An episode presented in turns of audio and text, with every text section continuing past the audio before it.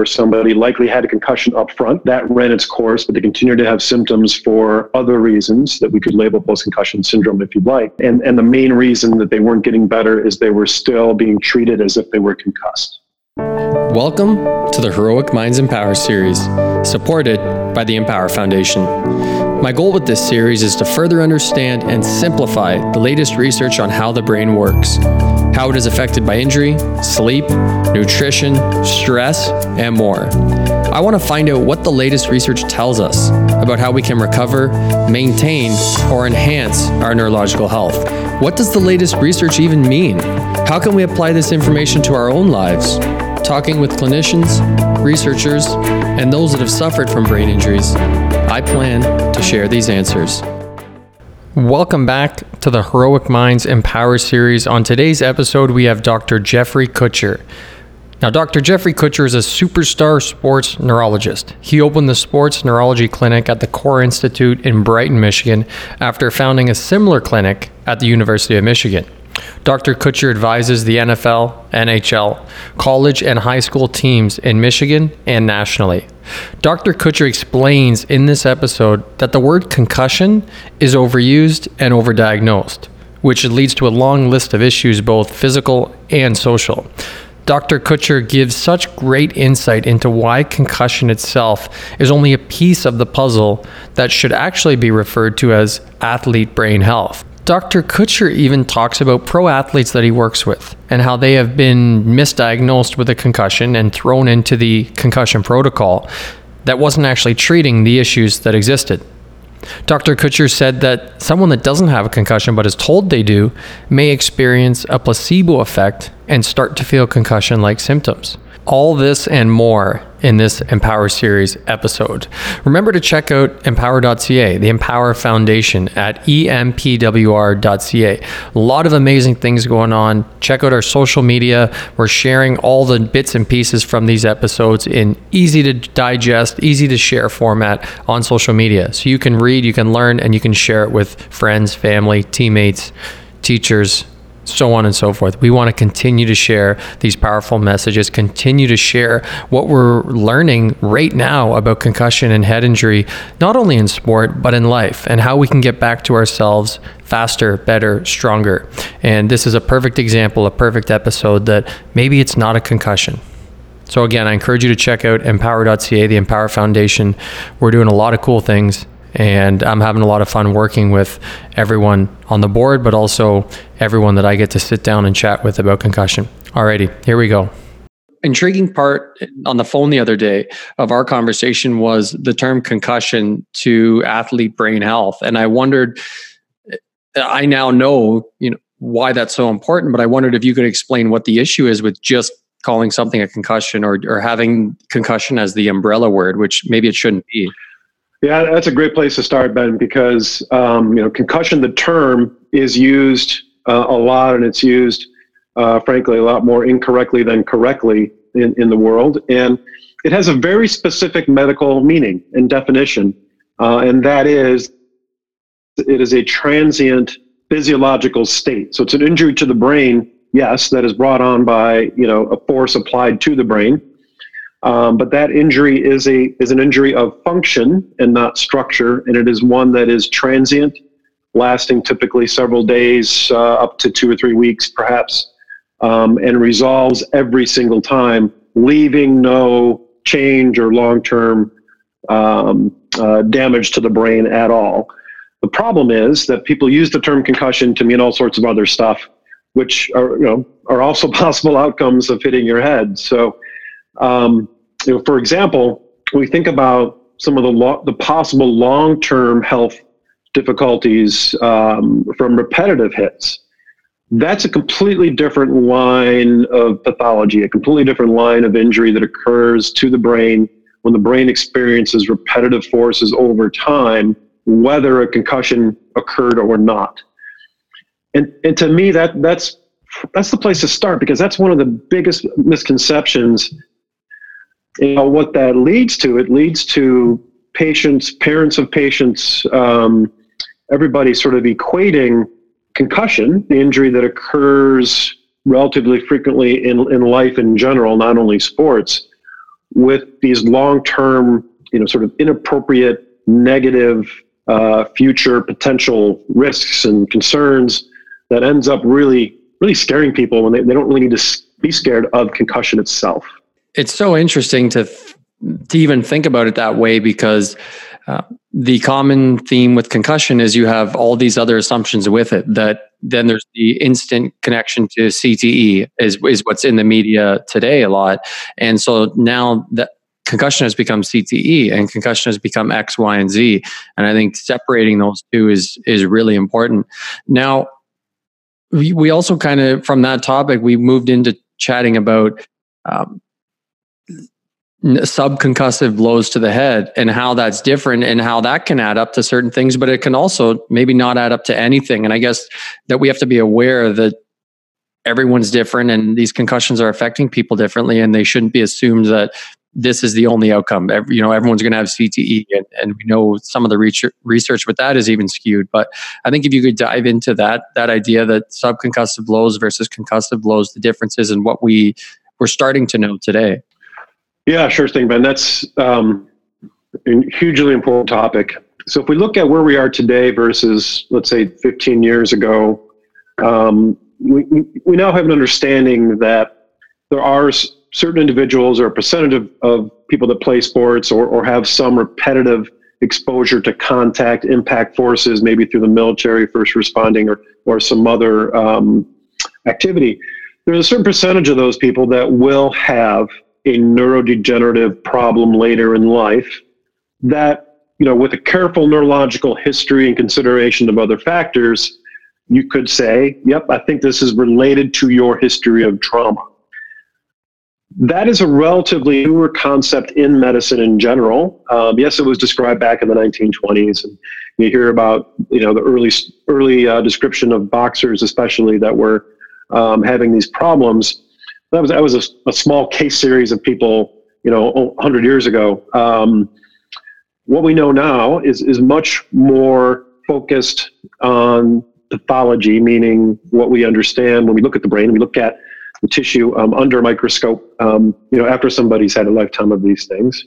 And the reality is that while it does occur, um, it does not occur nearly to the frequency that uh, I think the general public believes it does, um, or how it is referred to in the media, or how it is referred to, you know, in, in, in sort of sports worlds as, if you play this sport long enough, you will have this problem.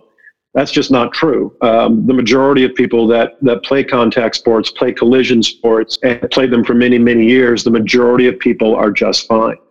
Um, that has been completely lost in this conversation. So yes, it's a problem. Yes, we need to monitor for it. Uh, do whatever we can to minimize the risk, for sure, um, but it does not um, uh, change the fact that, no, our sports are more safe than not um, if we look at it from a population perspective. And so when we're talking from the idea of a subconcussive blow, I guess you could say, are there instances where, and maybe it doesn't lead to these, the long-term damage that the media kind of portrays, can there be subconcussive blows or contact that causes similar symptoms or similar short-term issues to a concussion that is diagnosed and dealt with?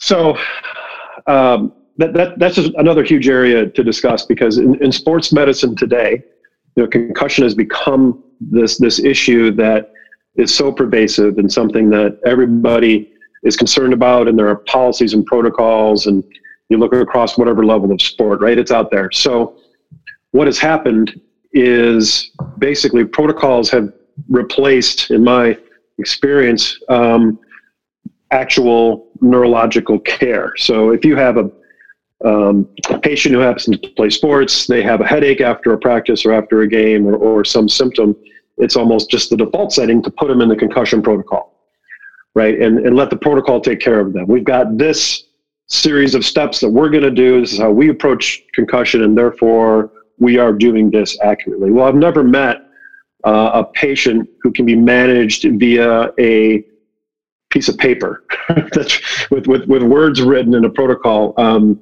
because the reality is the first thing what you refer to is, is needing to develop a neurological differential diagnosis, right? So what are all the possible um, mechanisms after a hit that can lead to any of these symptoms? And there are more than just concussion.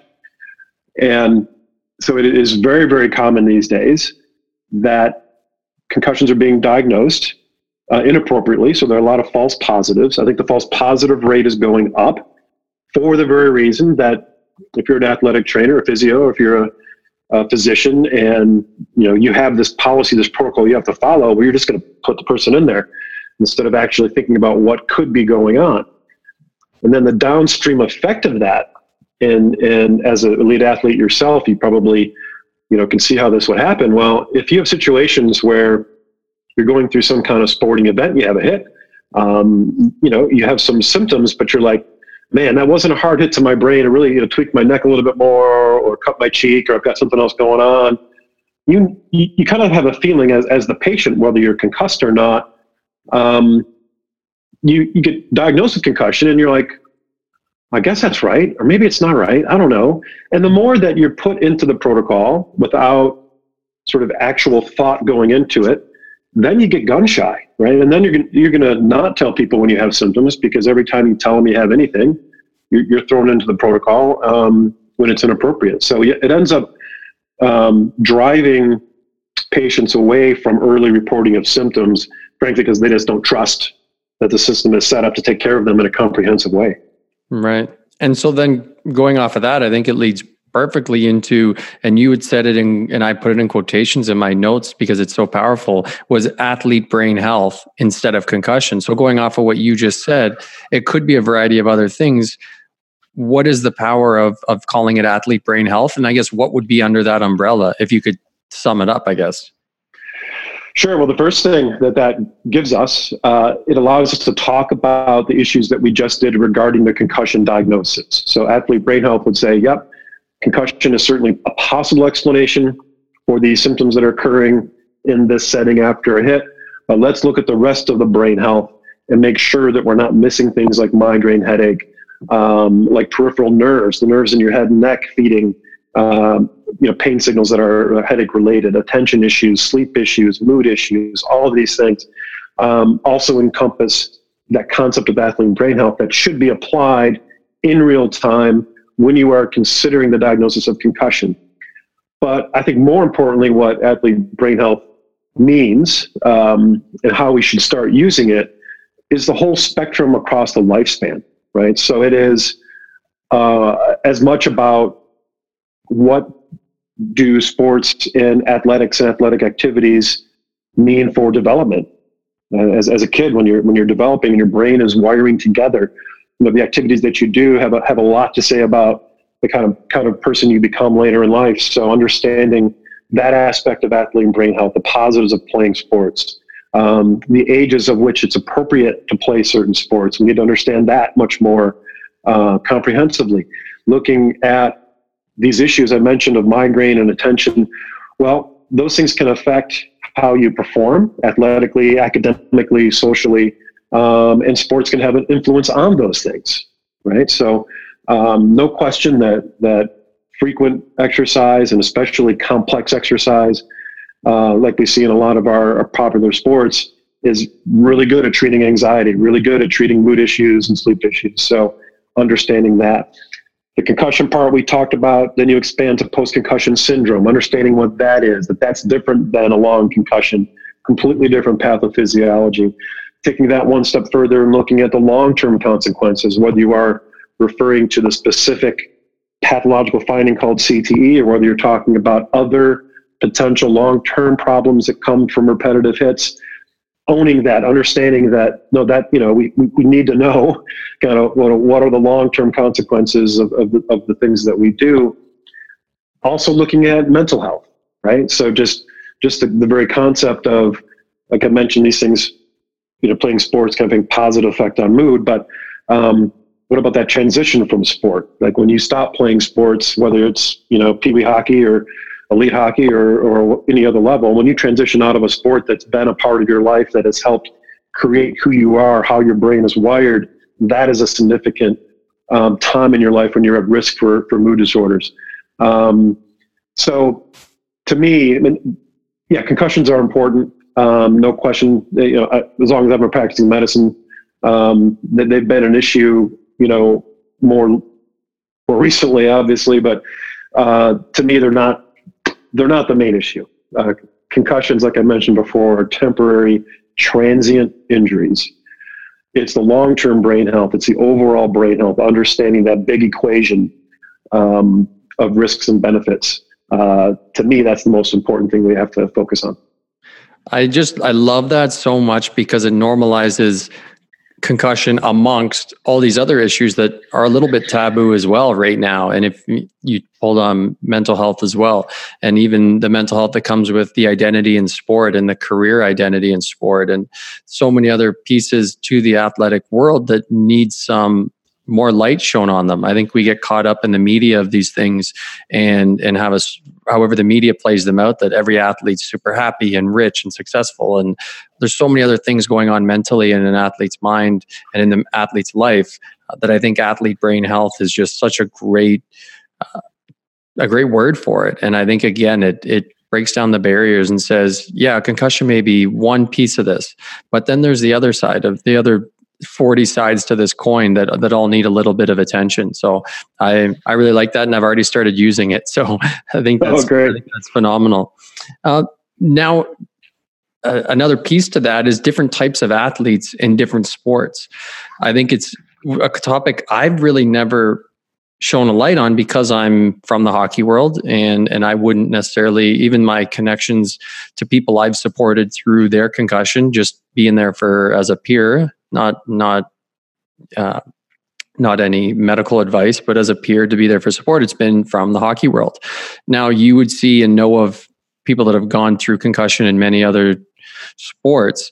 Are there differences? Do you have are there different approaches or different pressures from different athletes that you have seen in your work, and and how concerns might be different, et cetera, that that is different from a hockey player, say a swimmer, baseball player, soccer player, et cetera? Yeah, Ben, that, that's a fantastic question because, you know, at, at one level, it, it doesn't matter because, you know, brains are brains, and whether the injury occurs, you know, um, because you got driven into the glass or the injury occurs from some other mechanism in a different sport, you know, the brain itself, the tissue of the brain is going to respond to the force, the biomechanical force that you experienced. So at one level, there is a commonality to the physiology and to the problems that we're talking about. But beyond that, uh, there become many things that sort of define each patient's experience. You know, it starts with what is the nature of the sport that they play and the things athletically that they are being asked to do or that they, you know, do as part of their sport.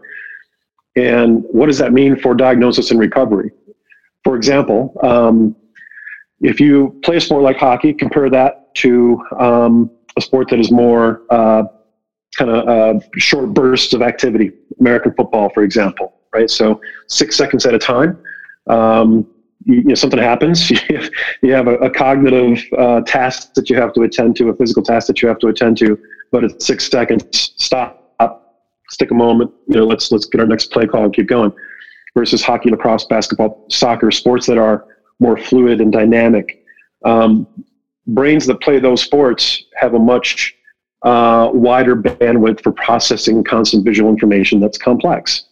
And so, you know, their injury may look a little different simply by the nature of the sport they play. Um, and the return process should certainly uh, reflect that. So you, you want to challenge the brains of, of these individuals in the ways that, that their brains, um, you know, have developed to play the sport. Looking at the sports themselves is another um you know, very, very uh, critical difference. When did the concussions occur? Practice versus gameplay.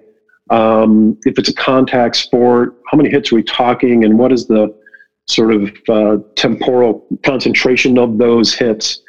Um, understanding the rhythm of a season, the rhythm of a career, um, you know, sleep issues, travel issues. I mean, there's so many things involved when it gets to the actual management of concussion, post-concussion syndrome, and long-term brain health. Um, that really are sports specific. Uh, and you, you have to know the sports to kind of really dive into it, you know, and you kind of know those differences. And then it's really a fascinating difference that I've noticed um, are the individuals that go into the sports. And Yeah, you know, there's there's going to be part of it that is sports will, you know, select certain individual personality types and obviously physical types to play them, but also growing up playing a sport, um, I think no question will sort of drive you in a certain personality direction. And so understanding, um, you know, how those things play out also is incredibly important. Again, another such a healthy view on on this complex topic. With with athletes, I wonder, and, and seeing so many different athletes from different sports, have you in your own work seen any type of of trend in in recovery or type type of issues that come from different sports? Are they, and is there a reason for that? Maybe it's just heading the ball in soccer. What is there a, a some glaring trends that that you might be aware of in the work that you do? I would say a few things come to mind. Um, one is uh, if you look at data across sort of the classic team sports that have been followed, hockey, football, soccer, the the duration of time missed with a concussion, as as documented by the medical record. So, you know, so time from hit uh, or, or diagnosis to cleared to return to participation without restriction, that has, has gone up and continues to go up over time. Um, it's, and by sport, it's different. And I, my, my observation has been that the more, I would say, intense media policy and political pressure a sport is under, the longer those durations are getting. Wow. And you can even say, you can even say that within the level of the sport too. So in other words, um, looking at youth hockey, you know, versus juniors and going up the ranks there, like, um, and, and I think it, it frankly comes from, uh, just all of the hoops that people have to jump through and the sort of natural defensive posture, um, that the medical staffs have had to take regarding concussion, and then misdiagnosis and misunderstanding of symptoms when they're not actually related to concussion anymore. Um, there's just such a reaction to the defensive that you end up, people are, are staying out longer than they should. Now, is that a bad thing? You would say on, on par, no. I mean, I definitely want, I'd rather my, my patients um, to be out longer than than necessary if, rather than shorter than necessary. But at some point it does start, you know, creating a negative effect that has a long lasting, and I would say, you know, very significant uh, uh, imprint on, on how sports medicine is practiced. And so that is something that, um, uh, you know, we do see from sport to sport being, being different. Uh, but there are a lot of other examples of kind of that, that, that sport difference, um, that really comes down to more about the, how, how the patients are managed more than the actual injuries themselves. And have you seen certain athletes, uh, a trend of going to that personality side of things? And this is more just interest sake. Is there a trend of of certain athletes having, because of their uh, physical, I would say probably purely physical, maybe a little bit of personality too, but their physical, if someone with more muscle, has that shown signs of anything, or or does that turn into a physiological, uh, mental thing, I guess, in, in a sense of, you know, if there's a someone that's in hockey, are they more likely to get back into the gym sooner? Is that a personality thing? Is is it a physical thing? Are there any trends that way that that may be able to slightly predict uh, time away from sport or or recovery time? I wouldn't say it's it's a physical thing uh, per se, Ben. It's certainly not size based or or th- that type of thing. It, it's it is more mental, and and I think the people that, that get back sooner, Um, tend to be patients who are introspective, um, good at sort of monitoring how they feel, are good communicators. So in other words, you know, the, the medical staff who's taking care of you, you know, the vast majority of information they are using to manage an injury like this is reporting of symptoms. Um, and so, you know, that, that's, that's where sort of, yeah, it's not. It's not about being honest. I don't want. I don't want to say that because I think that I think athletes get, get far too often criticized for not telling the truth and hiding their injuries, and, and I think that's way overblown. For me, it's it's it's about having trust and good communication. And, and that goes both ways, right? That goes from the, from the athlete to the medical staff and, and, and, and back again. Um, so people that are introspective, good communicators, and then frankly, I would say not too introspective. So in other words, you don't hyper, uh, you're not hypervigilant um, about every little symptom, uh, but you do have a good sort of sense of, um, you know, how you're feeling today and putting that in perspective versus some of the symptoms that, that you're experiencing that, that, you know, frankly, you may have experienced when you weren't injured two months ago, but nobody asked you about them. Right. Um, you know, as an aside, if you look at, this is one of the things I tell every single one of my patients that comes comes through our clinic here. Um, if you look at the symptom checklist on the SCAT form, right, the Sports Concussion Assessment Tool SCAT form that everybody uses, you know, N H L's got their iPad app, everybody's got their app looking at that symptom checklist. Every single one of those symptoms occur in migraine. Mm. Every single one of them, as well as other headache syndromes and, and, and brain-related diseases and diagnoses. You get the sense, though, that like, hey, if you got one of these things, it, look, it's the concussion checklist, so I have a concussion. Um, and that's what I mean about, you know, our level of of care cannot be a symptom checklist. It cannot be fill in this these these bubble numbers and give me a one through six, and I'm it's going to spit out, you know, uh, a little, you know, sort of answer, concussed, yes or no. That's how these things are treated. Um, Because you really have to get into a why you're having these symptoms and what is the trend been and what do you typically feel like and what would we expect if you hadn't exercised for four weeks and I put you on a stationary bike, right? Like right. These are things that all, all require a very detailed, and I would say personal level of care. And do you think there's a efficient way of doing that today without, like what would be an ulterior to um, to doing that? Is there another option that might be almost as efficient? And I know they, I would, I would make the assumption, and I could be wrong, that the test is, is the way it is because it's easy to, to give. It can be done on the sideline, so on and so forth. Is there, or do you even practice something, or does it need, do we need to push the needle a little bit on how we do care on the sidelines and how we do run those tests in an efficient way to know if someone is able to get back into the game or not? Or is it clear, or you, do you follow more of a black and white, if there's a chance we pull them out kind of thing?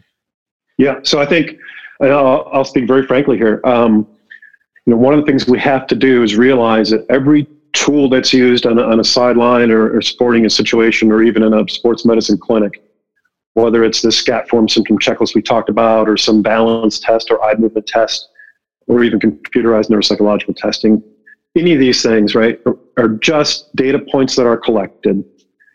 Um, at the end of the day, the level of care that is provided is dependent upon who's using those things. Hmm. And is there a role for a symptom checklist? Sure. It's a, the role is, you know, a, a quick screen by somebody to make sure you're not going to forget anything when you take a history. But you have to sit down and you have to take a history. Doing a neurological history is something that requires a lot of effort, a lot of um, um, practice, expertise.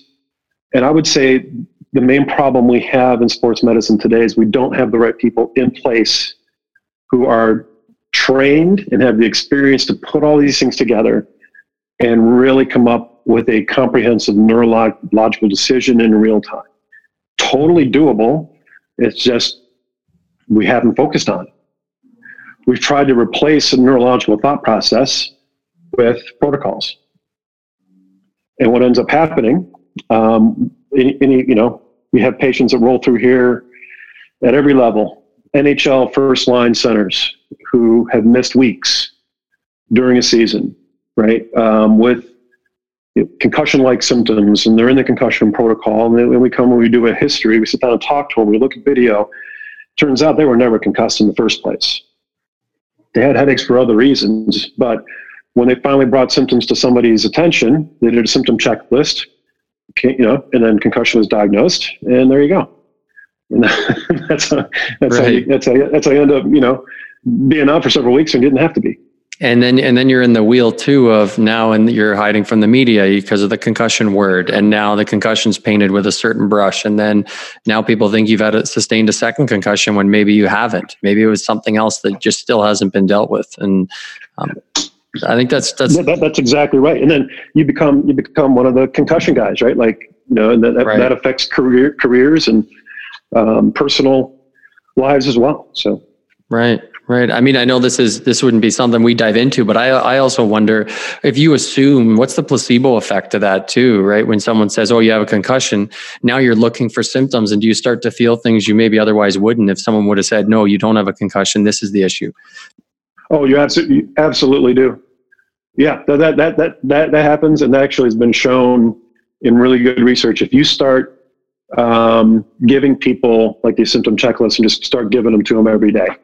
Um, that you, you watch symptoms sort of develop in people just by sort of the process of them um, thinking about it and thinking about it and thinking about it and then worrying about it and why are you asking me, and all these things become critical. Um, and there's no question that the, that process is a symptom driver. Unfortunate for those that may go through that and, and spend, and careers could could be affected because of it, right? I think that's why we have these conversations and want to keep educating. I would I would hate for someone's career to be affected and and income, and can, as we know, can can lead people down a dark path. So you also had another awesome concept idea um, in regards to the international consensus statement and your approach to changes that may be able to be made in regards to how we approach concussion and why maybe we should approach it differently from a protocol. And I know we've, we've, I think we're beating around the bush a little bit, but the, the realities of what could change in how we put these protocols in place and why they need to be changed and why they're a little bit stale right now.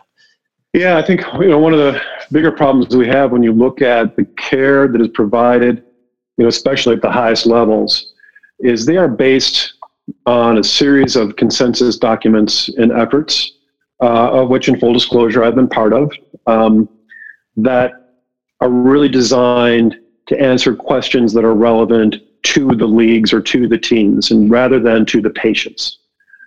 So the pr- perspective matters um, a lot in, in how you frame these questions, and therefore the answers you come up with and, and the solutions. So, for example, you know, if I am a professional sports team and I'm, you know, part of a league that has a policy and a protocol, Uh, I'm going to point to this international consensus document that, that's been updated every four years for the last twenty or so as to, nope, this, this is what our protocol should be. This is what our policy should be. And that defines um, a lot of what you see, I would say the vast majority of what you see in, in the league sports and how concussion is managed. Completely different question if I'm asking, well, I'm a player, um, what's best for me to get through my career with a healthy brain? Um, th- those types of questions mm-hmm. are not, haven't been asked at that level. Um, that's, I think that's got to change, and that will change. Um, you know, we, we've actually started, me and, me and some other experts have started uh, an effort, a new organization to help fill in that gap, as well as many others, by really saying, look, no, um, what's most important for us as as, as care providers uh, is, is our patients' brain health. Uh, and therefore, we are going to use patients as part of our our working groups and our the structure of our organization to make sure that we're asking the right questions, to make sure that we're, um, you know, even using the right language and, and really, you know, communicating effectively uh, so that we can have, you know, the, the best possible care provided across the spectrum. Um, that that's that's what our patients deserve, and and, and right now that that's not happening. I feel like the magic with that is that the more involved you have the patient, the more information you're basically collecting at the same time. So while you're helping them, you're also collecting what what what type of symptoms did they have, how did they sustain the injury, and now you put that in your bank, and then you collect the next person that comes in the details on their concussion, and now you start to find some trends. Yeah, yeah, no, no question that that's got to be our focus, especially when we're looking at the long term or, or the lar- the larger topic of athlete brain health, right? The the whole spectrum uh, of of that category and, and the whole lifespan. I mean, we can't, we we have to stop treating, you know, these patients as as as injuries. You know, I'm treating a concussion. Mm-hmm. You know, this is this is this is sort of one of the major, you know, depersonalization problems in this area. Is, is people are treated, you know, um, like uh, as as a widget in a protocol instead of um, as a complex human being with uh, you know, so many factors and variables and personal and family histories and experiences and exposures that all play into uh, their health. I, I have to ask, and I don't know if you have an answer and if you can give an anonymous story. Uh, I just wonder if you have any really clear-cut examples of, of someone you've seen that thought they had a concussion for a long period of time and then found out it was X, Y, or B. It was something else. And um, the reason I bring that up is I had Amanda Kessel on the other um, series on this podcast telling her concussion story and how she went to see a specialist in in the Pittsburgh area and had a, uh, she dealt with concussion symptoms for a while. And it, I hear continued stories where someone goes to see a specialist and they try something they've never tried, and all of a sudden, you know, two years of, of agony and, and struggle with the con- concussion symptoms, and they're gone in two weeks and they're back to full health and full strength. And it's just, it, I think it's really empowering for people. I personally love those stories. I wondered if you had any uh, that you could share that you dealt with someone and we found out it wasn't a concussion, it was this, and they got back to their their normal life. Well, I think there, there are two scenarios. Um, one, I think the one that you described where somebody likely had a concussion up front, um, that ran its course, but they continued to have symptoms for other reasons that we could label post-concussion syndrome if you'd like. Um, and, and the main reason that they weren't getting better is they were still being treated as if they were concussed. Right? So it's it's now four weeks, six weeks, two months, six months later, and symptoms are something to be avoided. Symptoms, you know, uh, you're still injured is, is the main construct with which care is provided. You're never going to get better if that's the case. So whatever the modality was or the treatment plan that sort of turned that case around, and like you said, in two weeks you're better, the one commonality is that person was not treated as if they were concussed. Somebody took the time to look at them as a complete individual and look at that post-concussion syndrome concept. So that's that's one whole, um, I think, category of patient that, frankly, we see here every day. No, that's not an exaggeration. Um, right now in clinic, as we speak, um, I have actually two Canadians in clinic. Uh, one is a uh, elite skier um, who's now an elite skiing coach, Um, who has had symptoms that he believes have, have been from concussion since two thousand thirteen. Um, I have an N H L player here in clinic today um, who's just had chronic symptoms for the past several months. Um, he did have a, a concussion that that sort of, you know, sort of created this situation, but um, he's no longer concussed, but he's still having symptoms. And of course, camp is coming up here in a few weeks, and this is literally an everyday occurrence. Um, so I, I like I can I can think of a story from this morning. You know, this is like, it's it's that common. Um, the other category, though, are people who were never concussed in the first place, right? And that's something that I think used to be pretty rare, but is now becoming uh, more common. And I, I I won't use names, but um, you know, there there was an individual, again, an N H L player happened to be. I mean, we see folks from all sports, but the one I'm thinking of, because I'm talking to a hockey guy, came to mind. Um, so he, uh, yeah, he missed eight weeks. Um, and he was, uh, I'll say, a, a larger individual who, who um, probably has found himself off his skates maybe twice in a twelve-year career, right? He's, he's like, you're not you're not taking him off his skates. He's just, you know, solid, solid, solid skater, big guy. Um, and, you know, he had development of symptoms sort of over time a little bit, and uh, you know, kind of fought through it for a couple of weeks, brought it to the team's attention. Then you, then you go back and you look at uh, you go you go back and try to find the hits, right? You go, what, what what game was it that caused these symptoms you're having? So then you go back and you go and you go and you go and finally you see a hit. Well, gosh, there's this one time you actually got, you know, kind of got surprised and and and you ended up on your butt. Like, well, that must have been it. When you look at the video, you're like, as a hockey guy, you're like, no, like that, the, the brain didn't really experience much force there, but, but still, they went back and found the smoking gun put him in the protocol, um, and, th- and there he sits, not getting better because he didn't have a concussion. Frankly, that's one reason why he didn't get better. Um, and he just kind of stayed there and wallowed in that thing for like eight weeks. Um, so that that's more and more common. Um, I you know, in, in, I probably see that um, at at the elite level. We're seeing that probably once a week or so, where somebody just assumed they were concussed, or, or you know, that was the the outcome. When you, when you actually do a careful history, look at video, no, there wasn't hardly any suspicion that a concussion occurred. Wow. I've never heard it that way. The, the looking for the smoking gun to then, to then draw that it was a concussion before you even know, when you've done all the tests and, and someone could clearly not be concussed, yet the smallest smoking gun, we might as well assume just to be sure, which I guess without an M R I, which doesn't even show concussion, but without further, I guess it's a safe assumption, but to a certain extent. And I know we talked with Doctor Michael Hutchison, who you know very well, and we, he had talked about that as well, that there's a certain point where, okay, now it's time to try something else. It's time to pivot. And so many people get stuck thinking they can't pivot and move on to the next thing or push their body yet because they're, uh, and I, I'm quote, putting quotations up right now, still have concussion. And still in the old right. the old trends of don't do anything till the symptoms are gone, et cetera, et cetera. So again, just such another valuable valuable viewpoint on things. Jumping over to a little bit of a different topic in in prediction of concussion.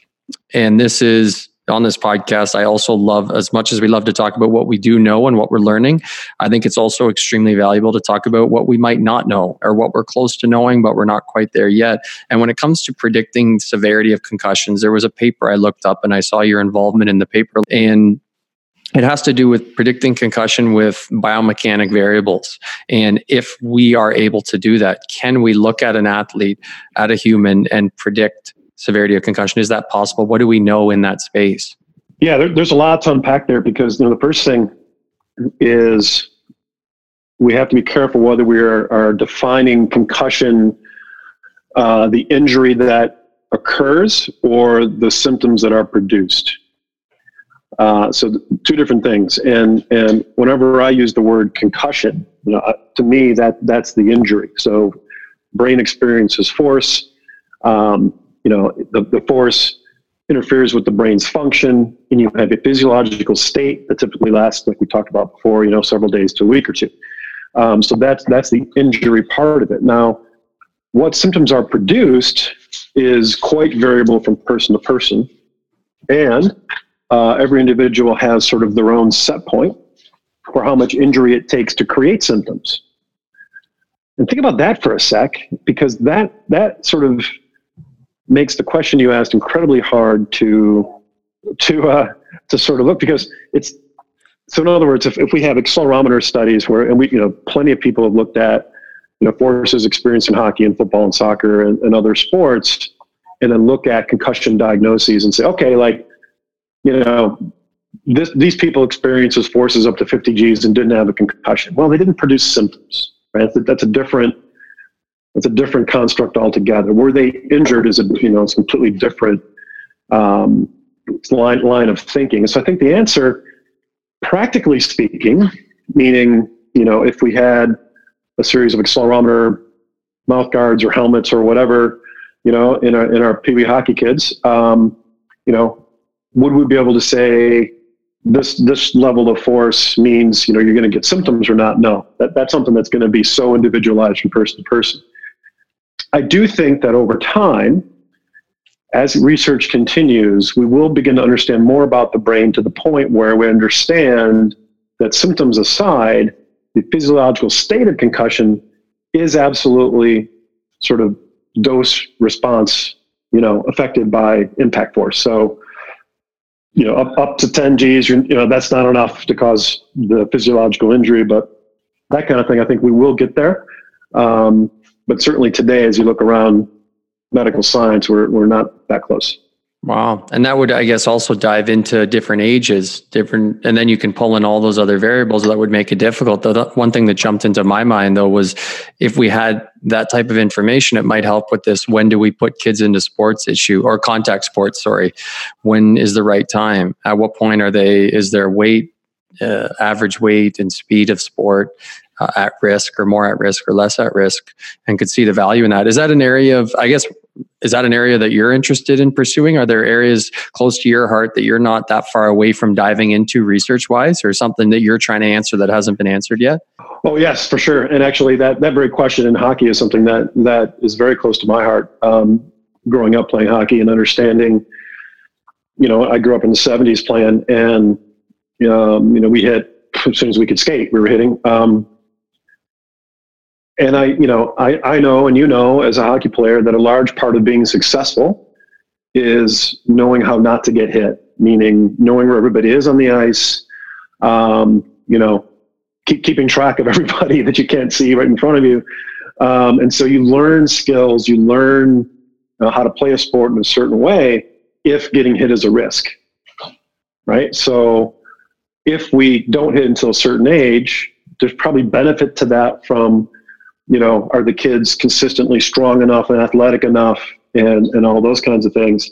Um, so th- so you're, you're gaining some safety from that perspective, but depending on the sport, you may be putting kids behind and say, okay, now you're, you know, you're, you're fourteen, fifteen, sixteen, whatever age you want to draw in, in the, in the sand, and say, now you can hit. Well, I've spent the last ten years not worrying about that. And so now I'm going to go, you know, right up the middle and forget about this back-checking winger, right, who's who's who's going to come and clip me, you know, if I if I if I uh, swing to the left, whatever, like that kind of.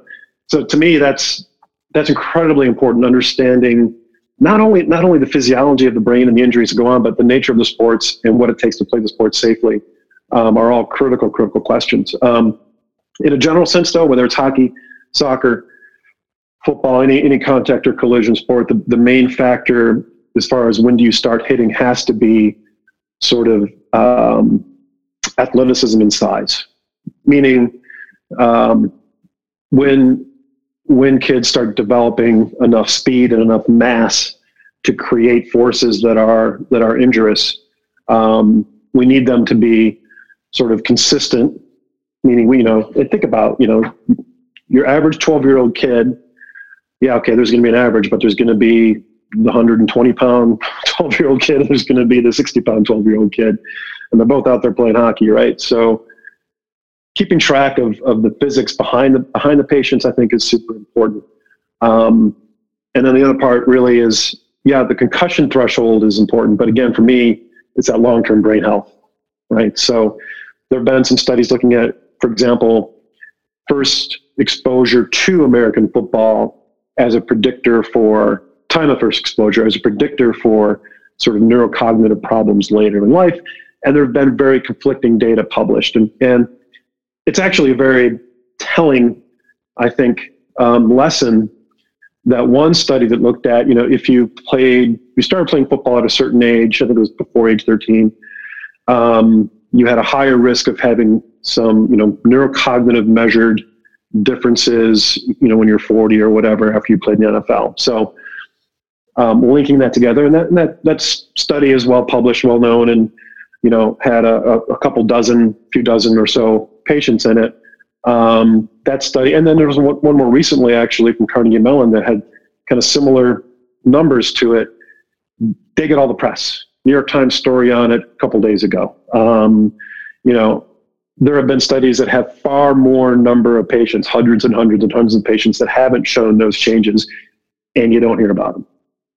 And and as a scientist, I'm not surprised at all, because this research is difficult to do because of the heterogeneity of the population and the injuries and the things that we're collecting.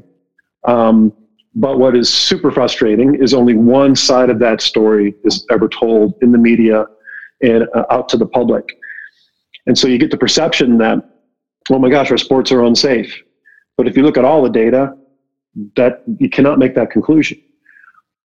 But in a, in a general sense, um, media outlets that are looking to, and individuals who are looking to, uh, you know, feed a narrative that either brings attention to themselves or creates clicks, or, you know, whatever sort of measure of monetary success you want to define, they're not going to tell that second story. They're going to tell the first one, right? That, oh my gosh, sports are hurting us. Sports are hurting us. That's, you know, that that's a story that grabs attention. right? Um, the stories that, hey, you know what? Um, nope. Everything kind of is a wash. Like, I can't make a movie about that. Yeah, right? I can't exactly. make a movie. I can't, I, I'm not, I'm not going to like write a book and like have, have this huge success based on like, like common sense. It's gotta be something that's shocking. Yeah. Um, and I don't know if you, um, read the book by Meryl, uh, Meryl Hodge. No. Do you know, do you know Meryl?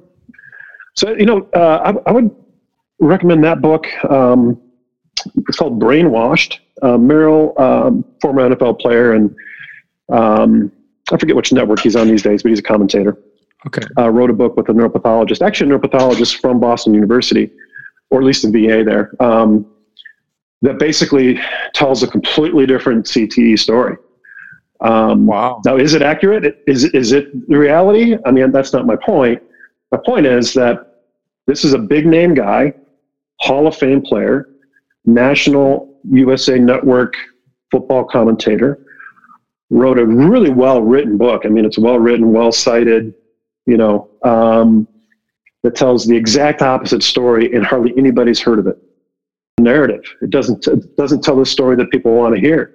Now, I'm waiting for the day, and I'm starting to see a little bit of this out there, um, where, uh, you know, standing up and, and sometimes I get that myself because I don't, I try really hard. Look, I, I work for my patients every day. Like, that's all I care about. I have patients that walk in here who have C T E. Absolutely. Like, I want to do whatever I can to help them. I'm not going to stake, you know, there, there's not enough science to, you know, say over here on this side, like, yeah, you know, see, there's no, not a problem over here. Like, yep, it's the biggest problem in the world.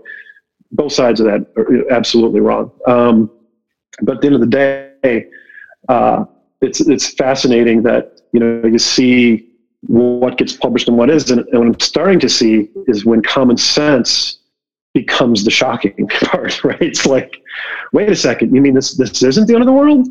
When that becomes something that, you know, that will grab people's attention, um, that's when we'll see sort of the pendulum shift back to what I would say is common sense.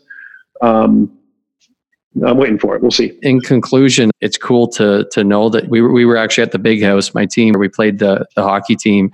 We're there for an exhibition game, but we went to the football game the day before. Being involved in a in a school like that, in a program like that, what would you give someone listening right now, whether they're on the sidelines as a parent, as a therapist, the first things to think of when someone has a concussion? What's the, the mindset people should should get into, or what is the first thing they should do, et cetera, that you could empower those people with? What would be your, your advice?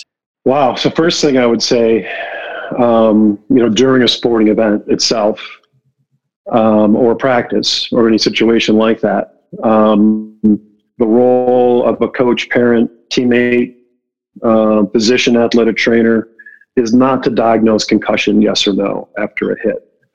The role is to triage for safety. Let the diagnosis clarify itself over time.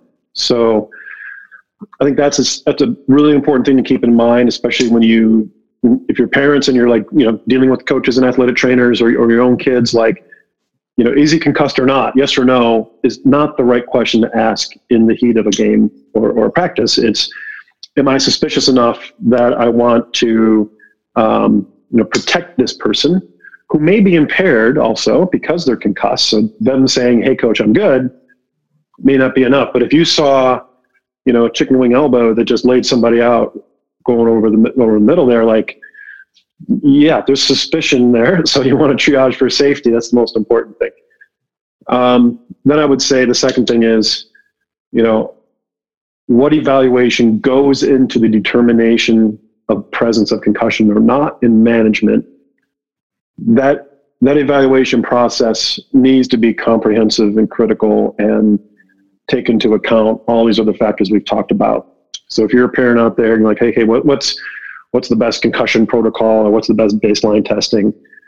Frankly, you just need to look around your community and find people with neurological expertise who can have this level of conversation, right?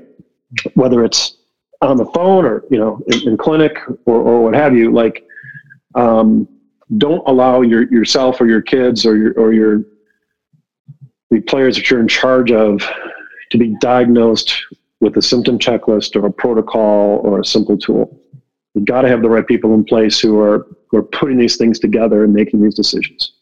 Well, that's uh, I've got a notepad beside me here, and the pages are full. I I can't thank you enough for everything you've you've brought to the table today, and uh, yeah, this has been awesome. Thanks, well, thanks for taking the time. That's awesome, Ben. And I just want to say, you know, um, thank you for what you're doing and the Empower Foundation. I mean, there are a lot of people out there who are trying to dive into this space and make a difference. Um, And when I when I look around and I see somebody like yourself who's been through what you've been through and, and things you're trying to do, it's all coming from, I think, the, the best place it's coming from.